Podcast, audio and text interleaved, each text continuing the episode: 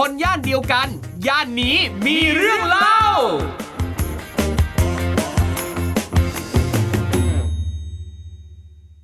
สวัสดีครับ ขอต้อนรับเข้าสู่รายการคนย่านเดียวกันกับผมทอมจากกรีฑโยมพยอมนะครับที่นี่เลยครับเพจ Urban Creature นะครับรายการคนย่านเดียวกันนะครับเราก็จะชวนแขกรับเชิญของเรามาเล่าสู่กันฟังนะครับเรื่องประเด็นเกี่ยวกับย่านที่พักอาศัยที่เขาได้ใช้ชีวิตได้เติบโตมา มีความคิดความรู้สึกมีมุมมองยังไงเกี่ยวกับย่านต่างๆ บ้าง วันนี้นะครับแขกรับเชิญของเราอีกท่านหนึ่งนะครับก็เรียกได้ว่าเป็นผู้ที่อยู่กับแวดวงนี้มาอย่างยาวนานโชคโชน ไม่อยู่ไม่ได้อยู่กับ Urban Creature มาตั้งแต่อ้อนแต่ออก นี่วันนี้นะครับอยู่กับเราแล้วนะครับ คุณเตอร์วันชนะจิตการงานนะครับ จาก Urban Creature ครับผม สวัสดีครับ สวัสดีครับคุณทอมครับ สวัสดีครับผม คุณเตอร์แนะนำตัวหน่อยครับผม ก็เมื่อกี้แนะนำหมดแล้วนี่ เอ้ามันมันแค่นิดเดียวเองเผื่อมีอะไรอย่างคุณอื่นเล่าว่าผมเบ่ง Urban Creature ออกมาเองเนี่ย เมื่อเผื่อมีอย่างอื่นไงอ๋ออยากจะเสริมโอเคโอเค อยากจะเพิ่ม ไม่มีอะไรเลยเป็นคนปกติครับทั่วไปเลย แต่ว่าสุดท้ายแล้วชอบเรื่องเมืองหลงรักอืมเรื่องเมือง แล้วก็ครับ เรียนเกี่ยวกับสถาปัตยกรรมมา อืม แต่ว่าเราไม่ได้เป็นแบบ designer designer จ๋าครับเนาะผมแต่เราชอบสื่อสารเรื่องเมืองอะไรอย่างเงี้ย Urban Creature มันก็เลยเกิดจากตรงนั้นขึ้นมาครับ ประมาณนั้นครับ อืมนั่นแปลว่าคุณเตอร์เองเนี่ย สนใจเรื่องเมืองมาตั้งแต่เด็กเลยป่ะครับ เราเกิดในตรงกลางเมืองเลยครับชีวิตเราเรียนที่กลางเมืองเลย ตายแล้วเที่ยวกลางเมืองเลยเฮ้ยคือโคตรเมืองอะครับมีคนเรียกเตอร์ทองหล่ออะไรอย่างคเงี้รัยบเราก็เลยแบบเอาโอเค คือคือมันไม่ได้หลงรักแล้วมันชีวิตเรามาอยู่อย่างนั้นอยู่แล้วครับอะไรอย่างเงี้ยแล้วเราคิดว่าเมืองจริง ๆอะมัน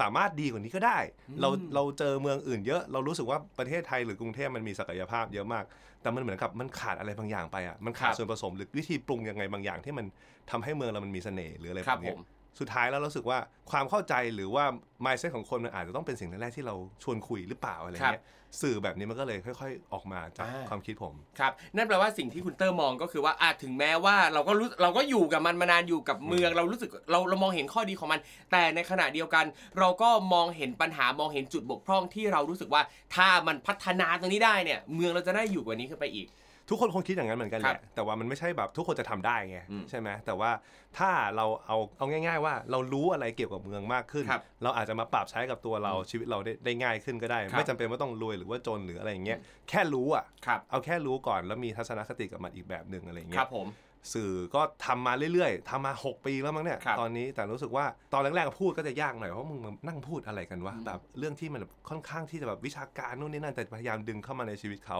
ครับแต่หลังๆ คนเริ่มเข้าใจมากขึ้นอืมแล้วก็เอาสิ่งนี้แบบมีความเห็นกับมันมากขึ้นครับอะไรเงี้ยเราก็ดีใจครับผม ถ้างั้นผมขอชวนย้อนกลับไปตั้งแต่ตอนเด็กๆดีกว่าครับ เมื่อกี้นี้คุณเตอร์บอกแล้วว่าเป็นเด็กกลางเมืองมาอย่างตตอย่างยาวนาน เป็นเด็กในเมือง ไอเราเนี่ยเด็กต่างดูจัเป็นงหลูวักดคุณหนูเนอะเออดูเป็นลูกคุณหนูนั่นดินะเออใช้ชีวิตอยู่กลางหูเด็กในเมืองอะเอออะถ้างั้นผมถามหน่อยครับว่าคุณเตอร์เนี่ยเกิดได้เติบโตแถวย่านไหนฮะ เราเกิดโรงพยาบาลเนี่ยโรงพยาบาลเซนต์หลุยส์แล้วกัน ครับเกิดสาทรบ้านอยู่บางรักมอ่าอยู่สี่พระยาถนครันบสี่พระยาถ้าตามตามแบบ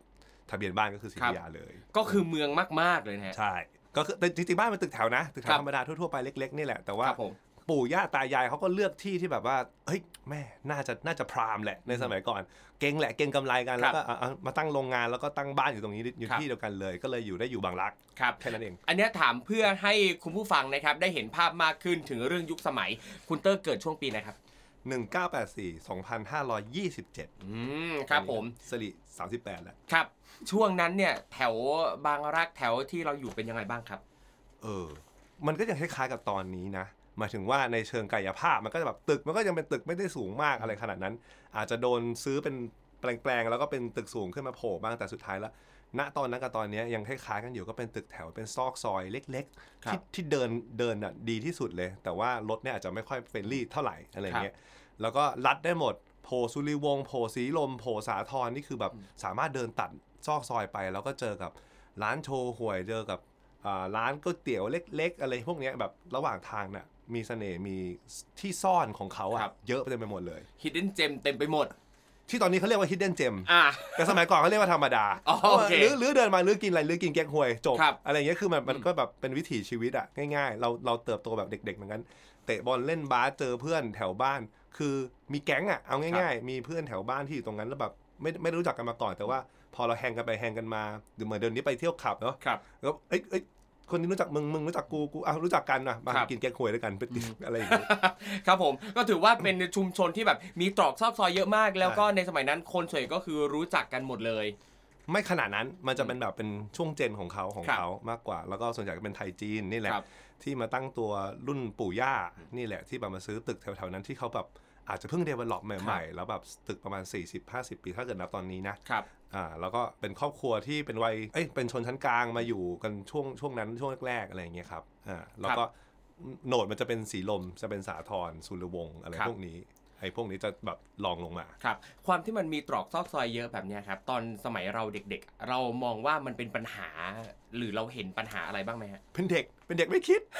เป็นเด็กไม่คิดว่าเป็นปัญหาเลยครัเราบชอบ เรารู้สึกว่า เฮ้ยมันมันมีที่ให้เรา explore เยอะอืมบ้านเพื่อนอยู่ซอกนั้นเอ้ยเดี๋ยวจะไปกินร้านนั้นกันต่อครัเดี๋ยบวจะไปเล่นเรื่องนี้กันต่ออะไรอย่างเงี้ยแต่ถ้าเกิดอ่านาโตขึ้นมาเราอาจจะรู้สึกอีกแบบหนึ่งเหมือนกันว่าอ๋อสมัยก่อนที่มันมีซอยเยอะขนาดเนี้ยจริง ๆ มันเกิดจากการจัดการพื้นที่หรือเรื่องที่ดินหรืออะไรอย่างเงี้ยมันไม่ได้คิดมาล่วงหน้าให้ก่อนอะครับซอยมันเล็กบ้างซอยมันตันบ้าง ซอยมันทะลุกันไม่ได้บ้าง หรือว่ามันแคบเกินไปครัอะบไรเงี้ยมันอาจจะแบบแก้ยากแล้วอะไรเงี้ยครับตอนนี้เราเราเริ่มเห็นอืม คุณเติ้มมามีความรู้สึกแบบนี้ช่วงไหนครับ ที่มองมองเห็นปัญหาต่าง ๆ ที่ว่าเขาไม่ได้วางแผนล่วงหน้า ตอนที่มาเรียนสถาปัตยกรรมป่ะครับ ใช่แล้วอืมเพราะก่อนหน้านั้นเราไม่ได้มีความรู้ไงเราก็ครับคิดว่าสิ่งเนี้ยรัฐบาลเป็นคนจัดไว้ให้อ่าแต่จริงๆมันไม่ใช่มันเป็นแบบที่ดินที่ใหญ่ใหญ่มากๆเลยเอกชนถืออย่างเงี้ยแล้วเขาครัก็บมาแบ่งซอยเป็นแปลงอืมแล้วเขาก็ตัดถนนเล็กถนนซอยถนนอะไรเข้าไปข้างในให้ access พื้นที่เขาได้เยอะครับๆแล้วก็ขายเป็นแปลงเล็ก ๆ ได้อะไรเงี้ยทั้งนั้นมันก็ มีความต่างคนต่างทำครับเยอะเหมือนกันอะไรอย่างเงี้ยเราเรียนเราถึงได้รู้ครับแต่ถ้าเราไม่เรียนเราก็เออเออเอ้ยมันถนนมันเล็กดีเนาะประเทศอื่นทำไมเขาถนนใหญ่วะอะอะไรอครัย่าบงเงี้ยอะแปลว่าก่อนก่อนที่จะมาเรียนสถาปัตย์เองเนี่ยก็อาจจะไม่ได้สนใจลึกขนาดนั้น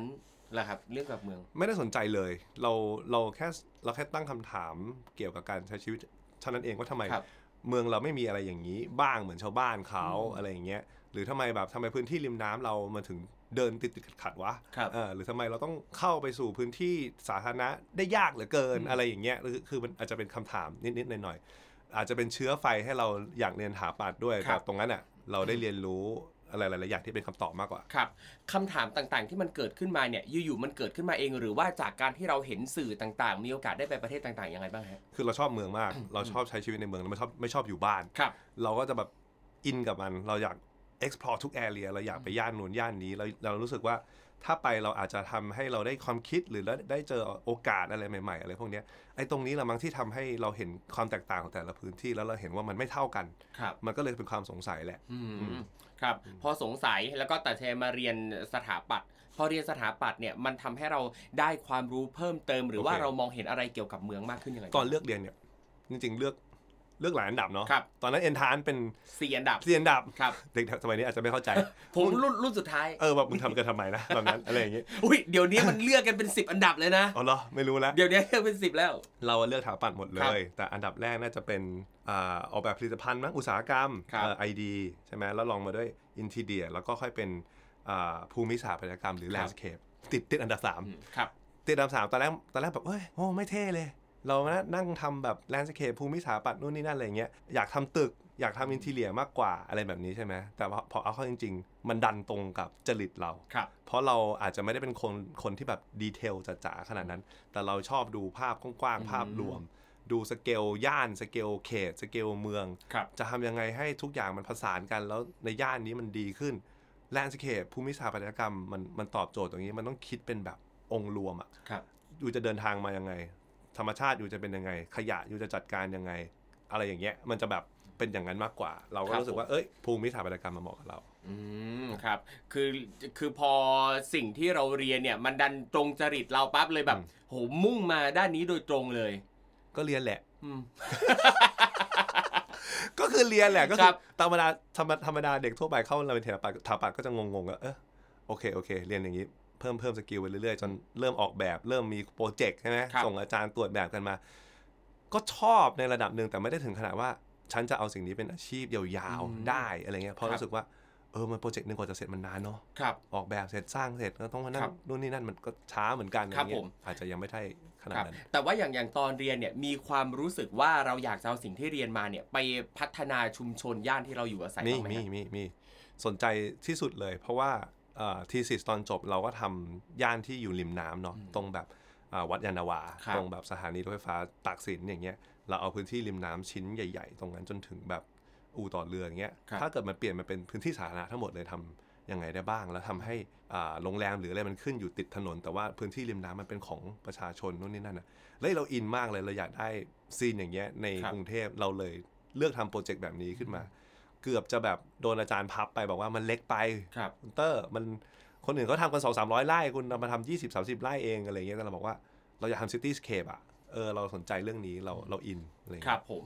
ครับ แล้วอย่างพอพอทำเรื่องเรื่องนี้ปั๊บเราเห็นหรือเราได้ได้ได้อะไรจากตรงนี้บ้างครับ เห็นทุนนิยม เห็นทุนนิยมประมาณหนึ่งว่า เออเออทำไมมันถึงไม่ได้เนาะครับเออมันก็เข้าใจแหละเรื่องเงินเรื่องรัฐบาลเรื่องอะไรต่างๆนานามันมันมีข้อจำกัดเยอะพื้นที่มันเป็นของเอกชนอยู่แล้ว ถ้าเกิดเราจะเปลี่ยนเป็นอย่างนั้นจริงๆเราก็ต้องหาโซลูชันอะไรให้เขาหรือว่าเขาก็ยังทำธุรกิจได้ดีกว่าเดิม โดยที่เราขอพื้นที่ตรงนั้นเข้ามาอะไรเงี้ยอันเนี้ยได้เรียนรู้ข้อนี้แล้วมันเกิดเป็นความสงสัย เกิดเป็นความคิดว่า เออ แล้วถ้าเกิดเราจะทำสิ่งนี้ต่อไปจริง ๆอะ่ะมันมีวิธีแบบ เขาเรียกอะไรอะ่ะ facilitate moderate ให้คนเหล่านี้มาคุยกันแล้วตกลงร่วมกันทำแบบนี้ได้ป่ะที่วินวินอะไรครัเงี้บ ย ความที่เราพยายามหาคำตอบในประเด็นนี้ต่อเนี่ย เป็นสิ่งหนึ่งที่ทำให้เราตัดสินใจไปเรียนต่อที่อังกฤษหรือเปล่า ครึ่งหนึ่งอืม ครึ่งหนึ่งพอตอนนั้นเอ่อเรียนจบเสร็จปุ๊บอะเราก็เริ่มทำงานสายโฆษณาก่อน ครับ สายแมกกาซีนก่อน แล้วก็กลับมาทำสถาปนิก 2 ปี แล้วระหว่างนั้น เราได้ไหมเนี่ยเราเราทำอะไรกันไปหมดเลยได้ครับพูดพูดได้พูดเราพูเปิดไร้านอาหารญี่ปุ่นด้วยครับผมเราเปิดร้านอาหารญี่ปุ่นด้วยเสร็จแล้ว มันก็เริ่มเป๋แล้วตอนเนี้ยมันมันไม่ใช่เรื่องเมือง ไม่ใช่เรื่องแบบที่เราเอนจอยสุดๆอะไรเงี้ยแต่รู้สึกว่าก็ต้องทำเพื่อให้มีเงินมีอะไรใช้ใช่ไหมแต่มันไม่ได้แฮปปี้ขนาดนั้นครับเรารู้สึกเฮ้ยมันเริ่มโหวงละมันเริ่มแบบต้องหยุดคิดแล้วทำไงดี ตอนแรกก็ไม่ได้คิดว่าจะไปเรียนต่อเรื่องเมืองอะไรขนาดนั้นก็เลยแบบ โอเค ต้องเรียนต่อละไม่งั้นรู้สึกว่ามันเป๋ไปหมดละทุกอย่างทำมาหลายอย่างทั้งโฆษณาทำทั้ง magazine ทำสถาปนิกไปแล้ว เปิดร้านอาหารญี่ปุ่นอีกครับเฮ้ยเนี่ยมันไม่ใช่แล้วเนี่ยหลากหลายมากนะมันเกินไปแล้วมันครับเกินไปแล้วอะต้องต้องหยุดตัวเองแล้วก็ไปไปตั้งหลักสักทีหนึ่งครับก็เลยโอเควะต้องต้องหยุดไปเรียนแล้วตัดสินใจไปเรียนลอนดอน ไปเรียนสาขาอะไรครับ จริงๆ ทุกอย่างมันเกิดขึ้นเร็วมาก เราตัดสินใจจนถึงไปเนี่ยใช้เวลาประมาณไม่ถึงครึ่งปีอืม เออครับเราตัดสินใจปุ๊บเราเริ่มหาคอร์สไม่ใช่หาคอร์สสิครับเราหาเมืองก่อนอืมอะเราอยากเราอยากไปอยู่เมืองไหนก่อน ประเด็นประเด็นคือแค่นี้ก่อนเลย แค่นั้นเลยอะคืออย่างหลาย ๆ คนเวลาไปเรียนต่างประเทศเนี่ยจะดูว่าเฮ้ยสาขานี้เนี่ยมหาวิทยาลัยไหนอาจารย์ผู้เชี่ยวชาญอะไรยังไง อันนี้คือเมืองเลยอะเอาเรื่องก่อน เราเลือกก่อนว่าเราดีไซน์ชีวิตเราก่อนว่าเราอยากจะใช้ชีวิต 1-2 ปีเนี้ยครับที่ไหนอืมไม่ได้บอกว่าจะเรียนอะไรด้วยนะครับเพราะว่าอันนี้คือการไปpause ตัวเองแล้ว rearrange ตัวเองหมายว่ากูจะเอาอะไรกันแน่อืมอะไรอย่างเงี้ยครับ ก็เลือกลอนดอนอะอ่าเลือกลอนดอนเพราะรู้สึกว่ามันผสมผสานระหว่างของเก่าของใหม่แล้วทุกอย่างมันมันดูมีชั้นเชิงไปหมดเลยอะที่นี่มันเอ้ยมัน sophisticated เหลือเกินอืมนู่นนี่นั่นอะไรเงี้ยครับเด็กมันก็ไปเรียนกันอะไรเงี้ยแต่ว่าเราเรารู้สึกว่าคอร์สที่เขาไปเรียนเรียนกันอาจจะไม่ได้ตอบโจทย์เรามากอะพอเราเลือกเมืองเสร็จได้ปุ๊บเนี่ยเราเราต่อแล้วกันไม่ต้องถามเลย ได้ได้ได้เมืองเสร็จปุ๊บ คราวนี้เรามาคิดลอนดอนแม่งมี 6 โซน อ่า โซนชั้นในโซนชั้นจะมาถึงโซน 6 อะ ครับ ไกลมากอะไรอย่างเงี้ยวันชนะมึงจะอยู่ตรงไหน อืมมึงจะอยู่โซน 6 แล้วนั่งหนึ่งชั่วโมงเข้ามาเรียนในเมืองไหมไม่ กูจะเดินไปเรียน อ่าเออกูจะเดินไปเรียน กูจะอยู่ตรงกลางลอนดอนเลย อืม หามหาลัยที่อยู่ตรงกลางลอนดอนที่สุด ไม่มีคอร์สเกี่ยว มันยังไม่มีคอร์สเลยนะ ยังไม่มีคอร์สไม่เกี่ยวข้องเลยว่าเราจะเรียนคอร์สอะไร คือการเลือกอันเนี้ยมันคล้ายๆกับตอนผมเลือกเลือกเรียนปริญญาตรีอะคือผมเลือกเรียนจุฬาเพราะว่าอยากอยู่กลางเมือง แค่นั้นเลยบ้านบ้านบ้านบ้านเราอยู่บางรักครับเราสามป้ายรถเมย์ถึงจุฬาเราก็ต้องติดจุฬาเราเลืรับสามอันดับแรกจุฬาถ้าไม่ติดจุฬากูปาดคอตัวเองตาย เพราะว่าถ้าเกิดต้องอยู่อยากอยู่ใกล้บ้านอยู่บางรักแล้วต้องไปเรียน วิทยาเขตไกลๆอะไรอย่างครัเงี้ยครับไม่ใช่แล้วอ่าฉะนั้นเราเหมือนกับพยายามดีไซน์ชีวิตตัวเองตลอดเวลา ครับ อะเรียนสถาปัตย์จุฬาเสร็จปุ๊บถ้าไปอยู่ลอนดอน ต้องอยู่ตรงกลาง อืม ถ้าอยู่ข้างนอกไกลออกมาโซนหนึ่งหรือปลายโซนหนึ่งไม่เอาละไม่ใช่ทาง พอเรียนเสร็จปุ๊บยังไง คุณจะได้เดินไป museum ได้ ครับคุณจะได้ไปกินกาแฟ ครับคุณจะได้ไปดู art gallery อ่า คุณจะไปดู talk ครับ มัน work อืม ต้องอยู่ตรงกลาง จริง ตอบโจทย์ เออ ตอบโจทย์ชีวิตเรามาก มีอะไรอยู่ในนั้นบ้าง search search search search search search search โอเค มีเซนต์มาร์ตินอยู่ตรง Holborn อยู่ตรงกลาง ครับ กูจะเรียนที่นี่ เออ อย่างนี้เลย เท่เท่อย่างนี้เลย เท่มากกดเข้าไปดูคอร์ส UAL เซนต์มาร์ติน ครับ มีคอร์สอะไรเรียนบ้างปุ๊บปุ๊บปุ๊บโอ้ยเป็นเขาดังเขาดังเขาดังแบบแฟชั่น เขาดังกราฟิก เขาดังโฆษณา อืมงานสาย art เออเราจะไปทำอะไรพวกนี้ป่ะ ไม่ เราอยากได้อะไรที่แบบใหม่ เปิดโลกทัศน์เราเปิดวิธีคิดเจอคนแล้วก็เจอวิธีทำสิ่งใหม่ที่มัน balance ระหว่างความสุขของส่วนรวมกับธุรกิจครับหาอะไรที่มันอยู่ตรงกลางให้ได้อะไรเงี้ยไล่ไปเรื่อยๆไล่ไปเรื่อยๆจะถึงสุดท้ายแล้วเพิ่งเปิดใหม่ เปิดเมื่อปีที่แล้วครับถ้ากูไปเรียนตอนนี้คือรุ่นอ่า2 Innovation Management อืมเป็น Master in Art ครับ Master of Art ครับ Innovation Management อืม การจัดการนวัตกรรม ครับถ้าสมัยนี้อาจจะพอได้ยินเคยฮิตกันอยู่บ้าง ครับ สมัยก่อนไปบอกเพื่อนไปบอกพ่อแม่ คืออะไรวะ ใช่คืออะไรวะ คือบางคนงงตั้งแต่คำว่า innovation งงตั้งแต่คำว่านวัตกรรมแล้วว่ามันมันใช่ คืออะไรด้วยมึงซ้ำไปเข้าแลบเหรอ เออ ไม่ไม่ไม่ไม่กูไม่ทำอะไรแลบเลย ครับ เขาเอาคนที่มี background ไม่เหมือนกันมายำรวมกัน มีป้าอายุ 40 บ้างทำอ่า porcelain อยู่ฝรั่งเศส อีกครับ คนนึงเป็นคนแคนาดา เคยทำเรื่อง social work มาก่อน อีกคนนึงเป็นคนจีนที่เป็น artist เลยครับอีกคนนึงเป็น engineer คนนึงเป็นเอามารวมกันแล้วมาเขย่าจัดเป็นกลุ่มๆ แล้วก็ให้เริ่มทำ project แต่ละอันที่ไม่เหมือนกันเลย บางอันทำ marketing บางอันทำ social enterprise ครับบางอันทำนวัตกรรมบนออนไลน์ครับบางอันทำนวัตกรรมเกี่ยวกับเอ่อเรื่องการศึกษาครับอะไรแบบเนี้ยคือนวัตกรรมมันมันไม่ใช่แค่เทคโนโลยีไง มันครับนวัตกรรมมันคือความคิดสร้างสรรค์ที่เอามาประผนวกกันกับการแก้ปัญหา ครับปุ๊บขึ้นมาครับเฮียเจ๋งว่ะ คือแบบเอาจริงเรียนไม่ได้เลยเลยครับแต่ได้ได้เพื่อนได้วิธีเออคิดของเพื่อน แล้วครับรู้สึกว่าอ๋อการทำงานที่จะได้สิ่งใหม่มา มันต้องมีส่วนผสมที่แตกต่างกัน ไม่ใช่ว่าอยู่เอาสหไปทุก 10 คนมานั่งคุยกันเรื่องว่าจะทำไงให้เมืองดีขึ้น ไม่ได้กลายว่าต้องรู้ stakeholder หลายครับคน ถึงจะทำให้เมืองมันดีขึ้นได้ อะไรแบบเนี้ยครับเอออันนี้เจ๋งอืมแล้วการการใช้ชีวิตเป็นยังไงบ้างครับ ตอนอยู่ลอนดอนเอ่อเราเรียน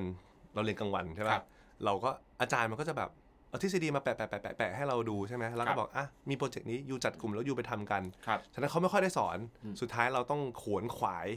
ทั้งในห้องสมุด ทั้งใน talk ทั้งใน museum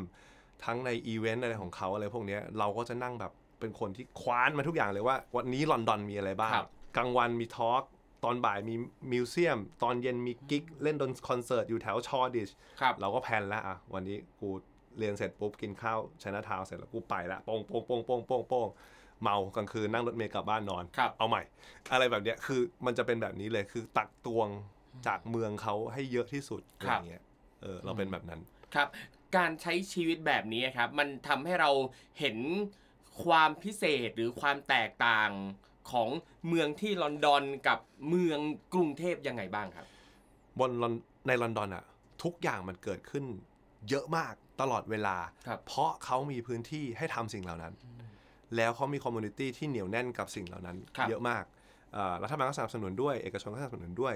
แล้วก็จริง ๆ นั่นแหละมันคือเรื่องของพื้นที่และโอกาสมากๆเลยครับ เราสามารถชอบสิ่งนี้แล้วไปอยู่ตรงนั้นได้ทุกวัน มีอย่างนั้นทุกวันครับฟรีบ้างเสียตังค์บ้างอะไรบ้าง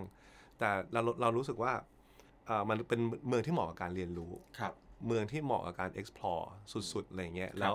เขาไม่ได้จำกัดเรื่อง culture ว่าจะเป็นชาติไหน หรือว่าอังกฤษต้องเป็นอังกฤษเท่านั้นนะครับอะไรเงี้ยคือเราอยากจะไปดูเรื่องแอฟแอฟริกันก็ได้เราจะอยากไปดูเรื่อง Chinese ก็ได้อะไรเงี้ยมัน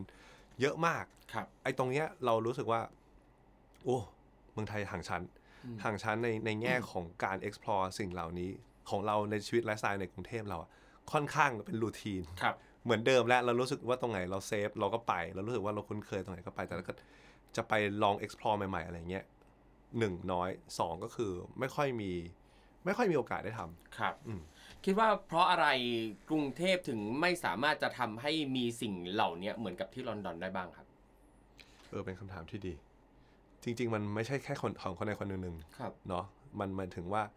อ่าในมุมที่ Urban Creature ทำเนี่ย เรามองว่าเราพยายามสื่อสารกับคนทั่วไป ครับ ฉะนั้นความหมายของผมก็คือ คนทั่วไปก็มีส่วนในการผลักดันสิ่งเหล่านี้เหมือนกันอะไรเงี้ย เราเองก็ต้องอยากได้ เราเองก็ต้องพูดว่าเราอยากได้อะไร เราก็ต้องสร้างให้มันเกิดขึ้นอาจจะเล็กหน่อยก็ได้อะไรเงี้ยเราเลยพยายามยัดสิ่งเหล่านี้ให้เขา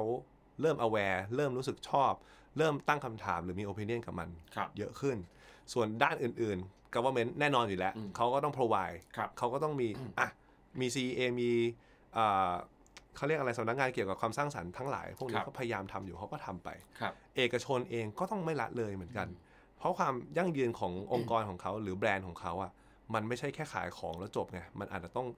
สร้างฐานแฟนให้ให้กับตัวแบรนด์ของเขาด้วยครับฉะนั้นต้องลงมาดูว่าจริง ๆ คนรุ่นใหม่ต้องการอะไร กิจกรรมแบบไหนหรือแคมเปญแบบไหนที่เขาเอ่อควรจะสื่อสารด้วยอะไรเงี้คยรับมันก็ผมว่า government อืมภาค corporate ภาคคนธรรมดาทั่วไปก็ต้องอุปสงค์อันนี้สงส์ต้องต้องมาพร้อมกันหมดอะไรอย่างนี้ ครับอืมผม เอ่อเหมือนเคยอ่านบางที่อะครับเขาบอกว่าที่อย่างอย่างหนึ่งที่ทำให้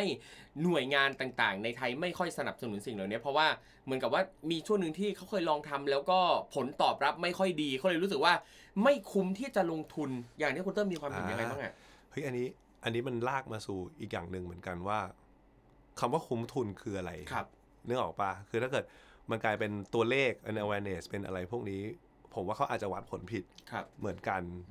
หรืออาจำนวนผู้เข้าชมหรืออะไรเงี้ยอาจจะผิดนิดนึง แต่ว่าถ้าเกิดเราเรามองกันระยะยาวว่าถ้าเรารู้ว่าจุดดีจุดดีจุดเด่นของกรุงเทพหรือประเทศไทยมันเป็นอะไรอะครับแล้วเราอยากพยายามชูสิ่งนี้ให้กับคนในพื้นที่หรือคนต่างชาติที่เข้ามาอะไรเงี้ยมันคล้ายๆกับว่าเราค่อยๆ build community อะ build community มันไม่สามารถเล่นกันแบบสั้น ๆ ได้ครับอยู่อยู่ได้นานขนาดไหนอะเออมันคิดจะอยู่ได้นานขนาดไหนครับอะเออมันก็มันก็เป็นลักษณะที่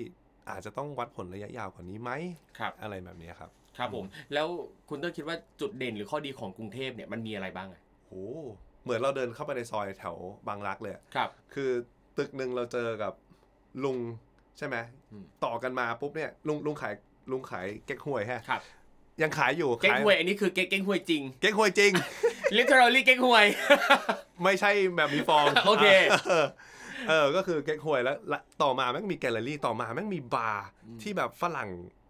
มามาทำเป็นอิซากายะบาร์อย่างเงี้ยครับ คือมันแบบเฮ้ยต่อกันสามหลังแล้วมันเป็นแบบนี้ได้เนี่ยย่านอื่นน่ะยากนะ ย่านนี้คือเหมือนกับว่าอ่าเนื่องอะค่าค่าเช่าที่อาจจะยังไม่ได้แพงขนาดนั้นด้วย หรือเปล่ามันทำให้ allow ให้ creativity มันเกิดขึ้นได้ ฉะนั้นอาจเป็นโจทย์โจทย์หนึ่งใน ในในกรุงเทพหลายๆแอเรียเหมือนกันที่แบบว่า เฮ้ยมันอาจจะเป็นโหนดใหม่ ๆ ของ creativity ครับทำให้คนมันสามารถคนรุ่นใหม่สามารถไปเล่นอะไรพวกนี้ได้ครับไอ้ไอ้ไอ้ที่เราคิดอยู่ที่คิดว่ากรุงเทพมันมีศักยภาพคือมันมีโอกาสอยู่อีกเยอะมาก ที่ยังไม่ได้ถูกครอบไปโดยทั้งรัฐบาลหรือว่าคอร์ปอเรทใหญ่คหรับรืออะไรพวกนี้ ส่วนพวกซอฟต์พาวเวอร์ไม่ต้องพูดถึงเราเราเยอะมากอยู่แล้วครับอันนี้เราเราคิดว่าเราทุกคนรู้หมดแล้ว ไม่ว่าจะอาหารดนตรีหรือว่าศิลปะอะไรอย่างคเงี้รัยบถูกป่ะเอ่อส่วนส่วนที่ ที่มีประโยชน์จริง ๆ เลยคืออย่างคนอังกฤษอย่างเงี้ยเขาจะ active กันมากๆช่วงครับ summer ช่วงหนาวช่วงแบบสามโมงมืดอย่างเงี้ยเขาเศร้ามากเลยนะอืมแล้วข้อได้เปรียบเราคืออะไรอะครับ ข้อได้เปรียบเราแม่งคือแบบทั้งปีมึงแบบซัด outdoor ได้เต็มที่อะไรอย่างเงี้ยเออเออเอ้ยเอ้ยพอพอพูดไปนี้นะผมรู้สึกว่าเห็นด้วยมากๆกับกับคือคือรู้สึกว่ากรุงเทพมันเป็นเมืองที่แบบสมันมันมีช่วงเวลาของความสว่างจ้าเนี่ย เยอะกว่าใช่คืออย่าง อย่างตอนตอนที่ผมไปอังกฤษเนี่ยผมก็ไม่ค่อยชอบความอึมครึมขใช่องมันอะความอึมครึมเยอะมากวันหนึ่งเนี่ยอึมครึมไปหลายชั่วโมงแล้วช่วงเวลาฟ้าใสเนี่ยแบบน้อยเหลือเกินนั่นคือข้อเสียของของเขาเลย คือมึงจะฝนตกก็ตกอยู่นั่นน่ะครับใช่ป่ะแล้วก็อยู่ดีๆก็จะมืดหรือจะอะไรทุกอย่างก็ก็ปิดหมดแล้วทุกอย่างก็แพงมากครับใช่ไหมแต่ว่าในในกรุงเทพผมผมรู้สึกว่าคนทุกประเภท คนทุกรายได้มันสามารถ access สิ่งเหล่านี้ได้หมดได้ง่ายอะไรเงี้ยเพียงแค่อาจจะไม่ได้สะดวก เท่าเขาอาจจะไม่ได้แบบมีเยอะหลากหลายเท่าเขาเพราะเขาเหมือนกับว่าพ้นพ้นไปแล้วอะพ้นแล้วทำอะไรก็ได้แล้วอะครับเออแต่ของเราเหมือนกับว่า ก็ต้องปากกัดตีนถีบกันอยู่ เยอะเหมือนกัน แต่ด้วยความปากกัดตีนถีบนี่แหละ มันทำให้งานหลาย ๆ อย่าง หรืออีเวนต์หลาย ๆ อย่างมันโผล่ขึ้นมาแล้วมันแบบต้องใช้ความคิดสร้างสรรค์มาก ๆ มันถึงจะเกิดอะครับเราเลยคิดว่าตรงเนี้ยมันมันมันแหลมมันแหลมขึ้นมา ในในในกรุงเทพครับ ซึ่งพอพอพอคุณต้าพูดถึงประเด็นเรื่องกรุงเทพเนี่ยมันยังมีโอกาสอีกหลายอย่างให้ลองทำอันเนี้ยคือคือผมพยายามคิดตามแล้วผมก็รู้สึกว่าในหลาย ๆ ครั้งเนี่ยเราจะได้ยินคนที่เขาอยากจะย้ายไปอยู่ประเทศอื่นอืมบอกว่า เพราะในกรุงเทพเพราะในประเทศไทยเนี่ย มันแทบจะไม่มีพื้นที่ไม่มีโอกาสให้กับคนที่ริเริ่มอะไรใหม่ ๆ แต่ว่าสมมติเขาไปอยู่นิวยอร์กไปอยู่ที่อื่นเนี่ยมันมันเป็นพื้นที่แห่งโอกาสมากกว่า แต่คือคุณต้องมองคนละอย่างกับคนเหล่านั้นเลยอะเอ่อเราเคารพการตัดสินใจการตัดสินใจของเขานะครับแล้วมีเพื่อนที่ย้ายไปด้วยแล้วเรายินดีด้วยด้วยซ้ำเพราะว่าสุดท้ายแล้วมันอยู่ขึ้นอยู่กับคำคำเดียวเลยคือ happy แบบไหนครับสะดวกแบบไหนครับบอกเอ้ยเตอร์มึงย้ายมาอยู่กับกูแคนาดาดิย้ายมาอยู่กับกูที่เมลเบิร์นดิ ก็ได้แต่กูกูยังชอบอืมเสน่ห์ของกรุงเทพอยู่ครับยังสะดวกที่นี่อยู่อ่าแต่วันหนึ่งถ้าเกิดมันไม่สะดวกแล้วรู้สึกว่าหาเงินไม่ได้แล้ว คุณภาพชีวิตหรือสุขภาพมันไม่ดีจริง ๆ เราแก่แล้วเราอาจจะ consider ย้าย แต่ตอนนี้เรายังสนุกกับการที่ได้ connect สิ่งเหล่านี้อยู่ แต่ครับคนที่ที่ย้ายไปอะผมว่าปัจจัยมันชัดเจนมาก มันไม่ happy อะครับไม่ว่าจากการเมืองหรือการงานหรือการเติบโตห รือถ้าเกิดบางคนมีลูกอย่างเงี้ยครับมันตัดสินใจง่ายมากเลยนะ เราจะให้ลูกเรียนที่นี่แล้วเจอสังคมแบบนี้จริง ๆ หรือเปล่าครับบางคนเนี่ยแบบปุ๊บเดียวเลยแล้วมีลูกปุ๊บกูไปละ ครับ อาจจะแบบจริง ๆ เคยแพลนว่า 10 ปีแต่เนี้ยมีลูกปุ๊บไปเลย ครับ ซึ่งเราเข้าใจมากๆ แล้วเราคิดว่าตัดสินใจถูกแล้วอ่าครับ แล้วเมื่อเมื่ออะไรดีๆสักอย่างเกิดขึ้นอาจจะกลับมาก็ก็ว่ากันอะไอย่างครับเงี้ย แต่คุณเตอร์เนี่ยเป็นคนที่ชอบกรุงเทพ อยากจะ ณตอนนี้ยังมีอืมความสุขกับการใช้ชีวิตอยู่ที่กรุงเทพ น้อยลงแล้วกันอะไรน้อยลงกว่ากว่าสมัยดิจิตอลยังหรือโซเชียลมีเดียมันยังไม่ได้แบบอืมฟุ่งเฟืองเขาเรียกอะไรนะ เฟื่องฟู เฟื่องฟูอ่าเออเฟื่องฟูอะไรขนาดนี้ครับเรารู้สึกว่ามันยังมันยัง connect กับทุกอย่างที่มันเป็นมนุษย์หรือว่าอืม outdoor หรือ physical หรือกิจกรรมออฟไลน์ออฟไลน์จริง ๆอะมันเข้มข้นกว่านี้เยอะ ถ้าถ้าจินตนาการเรา เอ่อเราเราเรียนจบช่วง 2007 อย่างเงี้ยอะไรอย่างเงี้ยเรารู้สึกว่า เออช่วงนั้นมันแบบยังใช้แบล็คเบอร์รี่อยู่เลยอะอืมครับเออแล้วทุกอย่างมันต้องแบบถ้าจะแสดงตัวตนมันต้องมาเจอกันอะไรอย่างเงี้ยอืมเราต้องเราต้องแบบไปอยู่ตรงนั้นถึงมันถึงจะแบบได้รับสิ่งนั้นมาได้ความความรู้สึกนั้นมาอะไรเงี้ยครับอ่าแต่มันย้อนแย้งนะเราทำสื่อออนไลน์ แต่ว่าก็เข้าใจได้คืออ่าคือมันก็ต้องทำอะไรเงี้ยแล้วทุกอย่างมันก็ชิฟไปไปอยู่บนออนไลน์ครึ่งหนึ่งไปอยู่ออฟไลน์ครึ่งหนึ่ง ซึ่งมันกลายเป็นเหมือนกับซ้อนทับกันแล้วเอ่อคนเจนเราอาจจะรู้สึกว่าไอ้ตอนนั้นมันหอมหวานเนาะครับแต่ตอนนี้มันก็เป็นอีกแบบหนึ่งซึ่งอาจจะเป็นอีกรสชาติหนึ่งที่ครับไม่ผิดเหมือนกันอะไรเงี้ยแต่ส่วนตัวเรารู้สึกว่าเราเราเราเริ่มอายุเยอะแล้วรู้สึกว่าตามไม่ค่อยทันครับเออมันก็จะแบบดรอปลงนิดนึงครับเดี๋ยวนี้ก็เลยหันอยู่บ้านเยอะ อ่า คือเหมือนกับว่าเสเสน่ห์อย่างหนึ่งของกรุงเทพเนี่ย คือเหมือนกับว่ากรุงเทพจะมีเสน่ห์มากขึ้น ถ้ามีกิจกรรมออฟไลน์ต่างๆ คนออกมาพบปะกัน แต่ว่า พอมีสื่อออนไลน์มากขึ้น คนก็พบปะกันในชีวิตจริงอาจจะน้อยลง คือถ้าเกิดเป็นเมืองนอกเนี่ยฝรั่งเขายังอาจจะยัง balance ชีวิตตัวเขาทั้งออฟไลน์กับออนไลน์ได้อยู่ เพราะว่าออฟไลน์มันยังเด่นอยู่ ครับมันยังมีที่ให้ไปมันอ่ายังมีอ่าใช่ อะไรดี ๆ ให้อยู่ แต่พอของประเทศไทยเราอาจจะแบบออฟไลน์มันไม่มีอะไรเลยอะ ครับ แล้วเล่นเราก็เล่นเราเป็นประชากรที่เล่นออนไลน์เยอะอันดับครับอันดับสามของโลกเงี้ยอืมคือมันแบบสุดยอดแล้วอะครับเออแต่ว่าเราก็เอ่อหาความสุขอยู่บนออนไลน์มากขึ้น ซึ่งก็ไม่ได้ผิดอะไรแต่ เรารู้สึกว่าเอ้ยเมืองจริง ๆ มันยังมีรอให้เราออกไปออกไปหา ยังไปพัฒนาหรือไปเล่นอะไรกับมันอีกเยอะแยะมากมายอย่างเงี้ยสมัยก่อนมันเยอะกว่านี้ครับ เราเลยผมรู้สึกว่ามัน drop ลง ครับ และในฐานะที่คุณเตอร์เนี่ยเป็นคนทำสื่อออนไลน์เนี่ยนะฮะรู้สึกว่าเราสามารถจะเอาสื่อออนไลน์เนี่ยมา support กิจกรรมออฟไลน์ได้ยังไงบ้าง นั่นแหละนั่นแหละคือสิ่งที่พยายามทำอืมคืออย่างแรกเลยคือชวนให้คนคิด ครับกับเมืองกับย่านตัวเองก็ได้แถวๆบ้านตัวเองก็ได้ว่าย่านตัวเองจริง ๆ แล้วมันมีอะไรให้เล่นมากกว่านี้อีกไหม หรือว่าถ้าเกิด you จะพัฒนาในพื้นที่ของตัวเองอะครับ you จะทำอะไร ส่งเสริมให้เขาฉุกคิดมากขึ้นครับสองคือบอกที่ที่ไกลคุณไป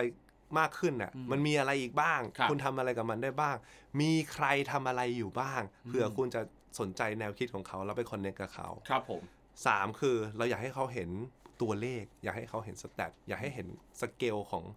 ปัญหาหรือว่าโอกาสครับเออทำไมนั้นเราเราพยายามเอาสแตทหรือข้อมูลเขาใส่เข้าไปในคอนเทนต์ของ Urban Future ครับเสมออะไรอย่างเงี้ยเพื่อให้เห็นว่าเอ้ยมันใหญ่ขนาดไหนแล้วมันแย่ขนาดไหนแล้ว อะไรที่มันด่วนอะไรที่มันแบบเฮ้ยน่าทำว่ะอะไรอย่างเงี้ยคือ 3 อย่างเนี้ยเราจะบอกน้องในทีมเสมอว่า inspire คนเอ่อคนธรรมดา โชว์ให้เขาเห็น community และให้เขาเห็นข้อมูลครับเสมอ อย่างนี้อย่างการทำเพจ Urban Creature เนี่ยเอ่อจากจุดจุดประสงค์ที่ตั้งไว้ เวลาผ่านมาจนจนถึงตอนนี้เนี่ยเรารู้สึกว่าเราทำได้ตามที่เราตั้งใจไว้ไม่ได้หรอกแค่นั้นนะครับไม่ได้เลยครับ ไม่ได้หรอก คืออะไรไอ้ไอ้ฝันเรามันแบบโอ้โหสื่อเราครัจะบแบบตุ๊บตุ๊บตุ๊บตุ๊บตุ๊บทำนู่นอีเวนต์นู่นนี่นั่นทำให้คนเปลี่ยน mindset นู่นนี่นั่นมันก็มันก็เป็น goal ที่ใหญ่ครัอบยู่แล้ว แต่ระหว่างทางมันทุกสิ่งทุกอย่างมันก็ค่อย ๆดำเนินของมันไปอืมผิดแผนบ้างได้บ้างไม่ได้บ้าง เศรษฐกิจแย่บางทีเราก็ยังต้องเราต้องต้องการเงินอยู่ใช่ป่ะครับเรายังต้องการลูกค้าอยู่อืมฉะนั้นเราก็ต้องหาวิธี balance คอนเทนต์ของเรากับลูกค้าครับด้วยอีกอะไรอย่างเงี้ยฉะนั้นมันไม่ใช่แบบอยู่ดีๆมีคนฉีดเงินให้เราทำสิ่งที่เราตั้งใจครับทำตั้งแต่แรกตั้งแต่ครับตลอดไปอะไรครับเงี้ยแต่ว่าเชื่อเชื่อว่าการการทำ Urban Creature เนี่ยคุณเตอร์ก็ต้องรู้สึกว่ามันมัน work แหละ ถึงยังถึงยังทำต่อ อะไรที่เป็นตัวชี้วัดหรือทำให้เรารู้สึกว่าสิ่งที่เราทำเนี่ยมัน work อยู่จริงความรักเมืองเราชอบเมือง พูดเรื่องเมืองเราพูดได้ทั้งวัน ครับ ถ้าให้เขียนเรื่องเมืองเราก็เขียนได้แบบไม่ต้อง research อะไรเงี้ยแค่นั้นมันมันซึมไปตั้งแต่ตอนเราเด็กๆแล้วมั้งว่าครับ เราเราชอบอยู่เป็นอยู่ในเมือง จะบอกว่าเราเป็นเด็กเที่ยวเราก็ไม่เรียกว่าเราเป็นเด็กเที่ยวขนาดนั้น เราไม่ได้เป็นเราแค่ชอบออกไปเจออะ ครับ เราชอบใช้ชีวิตกับกับเมืองแล้วรู้สึกว่ากรุงเทพมันกรุงเทพมันโตโตขึ้นในแบบที่อ่าเขาเรียกอะไรน่าสนใจตลอดเวลา เราครับ เลยยังอยู่กับมันได้เรื่อยๆ อะไรเงี้ย ครับผมครับ ซึ่งอย่างตอนนี้เนี่ยคุณเตอร์ก็ยังอยู่ในเมือง ตอนนี้อยู่พัฒนาการ อยู่พัฒนาการทำทำไมถึงย้ายมาอยู่พัฒนาการนะฮะจากบางรัก เอาเอาตรงๆคือคือคือบ้านนั้นน่ะสุดท้ายที่บ้านตกลงขายครับ ที่บางรักไป แล้วก็ทุกคนก็แยกย้ายกันอยู่ที่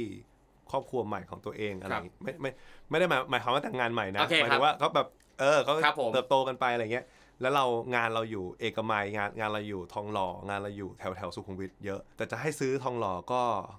นะครับ เข้าใจครับ เออก็เถิบมาสักสองเส้นครับนะอะปีดีต่อมาพัฒนาการนิดนึงใกล้อะๆใกล้ๆถูกเฮ้ยเฮ้ยตรงนี้อืมถูก เราได้ได้พื้นที่บ้านได้อะไรพวกนี้ก็เลยอะพัฒนาการจะได้เดินทางสะดวกครับมาที่ทองหล่ออะไรอย่างนี้ครับประมาณนั้นครับผมแล้วรู้สึกว่าพัฒนาการเป็นยังไงบ้างครับเฮ้ยทำความรู้จักใหม่หมดเลยนะครับ เพราะว่าสมัยก่อนเราอยู่บางรักเราเดิน เราเดินแบบ actually เดินตลอดเดินไปแบบริมน้ำเดินไปสีลมเดินไปเรียนอะไรเงี้ยแต่พออยู่พัฒนาการปุ๊บเราเดินไม่ได้เลยว่ะครับ เออมันแบบเหมือนกับในซอยมันก็รถเยอะมากๆ แล้วก็ซอยถึงปากซอยนี่คือกิโลหนึ่งอย่างเงี้ยครับมันจะเดินยังไงอะครับมันจะไปขึ้นขนส่งสาธารณะยังไงอะไรเงี้ยเอ่อสุดท้ายก็คือต้องใช้รถ แล้วก็พอเป็นรถปุ๊บมันก็จะขึ้นอยู่กับ Google Map พาคุณไปแล้วว่า แถวนี้มีอะไรบ้างครับ เราก็ดูได้แต่ Google Map แล้วว่า อ๋อมีร้านนี้อ๋อมีแกลเลอรี่ตรงนี้นะ เออเดี๋ยวเดี๋ยวไปแล้วพินพินพิน ถ้าเกิดเปิด Google Map ตอนนี้ดูนะธงอะแถวบ้านเนี่ยแน่นแบบแน่นปักเลยอะไรเงี้ยแล้วเราก็จะขับรถไป relationship ของเรามันจะเป็นลักษณะเปลี่ยนไปแล้วไม่ได้แบบใกล้ชิดลงไปเดินได้ขนาดนั้นครับอะไรอย่างเงี้ยแล้วยังได้พยายามจัดสรรโอกาสเพื่อไปเดินลงพื้นที่ในชุมชนบ้างไหมฮะน้อยลง น้อยลงเยอะ เพราะว่าสุดท้ายเราอยู่ออฟฟิศแล้วทำงานออนไลน์มี work from home กับครับลูกน้องด้วยอ่าจริง ๆ มีมีธุรกิจที่ทำเอเจนซี่อีกต่างหาก มันก็แบบเอ่อเขาเรียกอะไรอะคอนเขาเรียกอะไรแน่นมากที่ที่ต้องประชุมหรืออะไรอย่างงี้ ฉะนั้นมันจะมีได้แค่เสาร์อาทิตย์เสาร์อาทิตย์เราก็จะเริ่มตอนนี้เราอินกาแฟครับเราชงกาแฟเองที่บ้าน เราอยากหาเม็ดประหลาดประหลาดๆกินเราก็จะแบบอะวันนี้ข้ออ้างแหละ จริง ๆ อยากไปย่านนั้น แล้วก็เอาร้านกาแฟไปล่อภรรยา บอกว่าเออไปกินที่นั่นกันเถอะครับเราก็อาจจะแบบเฮ้ยแกลเลอรี่แถวนั้นนิดนึงอืมร้านร้านเก่าๆแถวนั้นนิดนึงอะไรเงี้ยเรายังอยากไปแถวแบบเยาวราชอะไรอย่างงี้อยู่แบบมันมีร้านเปิดใหม่ เยอะอยากไปเดินอะไรเงี้ยครับก็ต้องล่อเขาแล้วเราครัก็บผมไป ฟังดูก็เป็นชีวิตที่มีความสุขดีกับการอยู่ในเมืองมาก ๆเลย ยังสุขดีอยู่ ยัง consider ว่าเราเป็นคนโชคดีมาก ๆอยู่ครับที่ยังอยู่บนเมืองแล้ว ยังอยู่ในเมืองแล้วพออยู่ได้อืมเอางี้แล้วกัน ไม่ใช่ทุกคนอยู่ในเมืองแล้วมันจะไปรอดใช่ใช่ใช่เอออันนี้พูดตรงครับๆเราเลย consider ว่าเราโชคดีมาก ๆ ได้ทำงานสิ่งนี้แล้วมันยังพอเลี้ยงเราได้อะไรอย่างเงี้ยครับผมอะโอเคอะช่วงช่วงท้ายแล้วครับผมอยากให้คุณเตอร์เนี่ยฝากอะไรถึงคนที่ใช้ชีวิตอยู่ในกรุงเทพหน่อย ฝากเหรอ เอาตัวเองให้รอด หนีไปอะไรเงี้ย ไม่ใช่ถ้าเออเออยังไงยังไงยังไงถ้าเขาไม่ไม่ได้อยากหนีอะอยากเอออไม่ยู่ได้อยาต่กออยากอยู่ มันคงไม่ได้ชวนให้หนีหรอกแต่คว่า รับ คงต้องหาถ้าจับจังหวะแล้วก็จับเอ่อ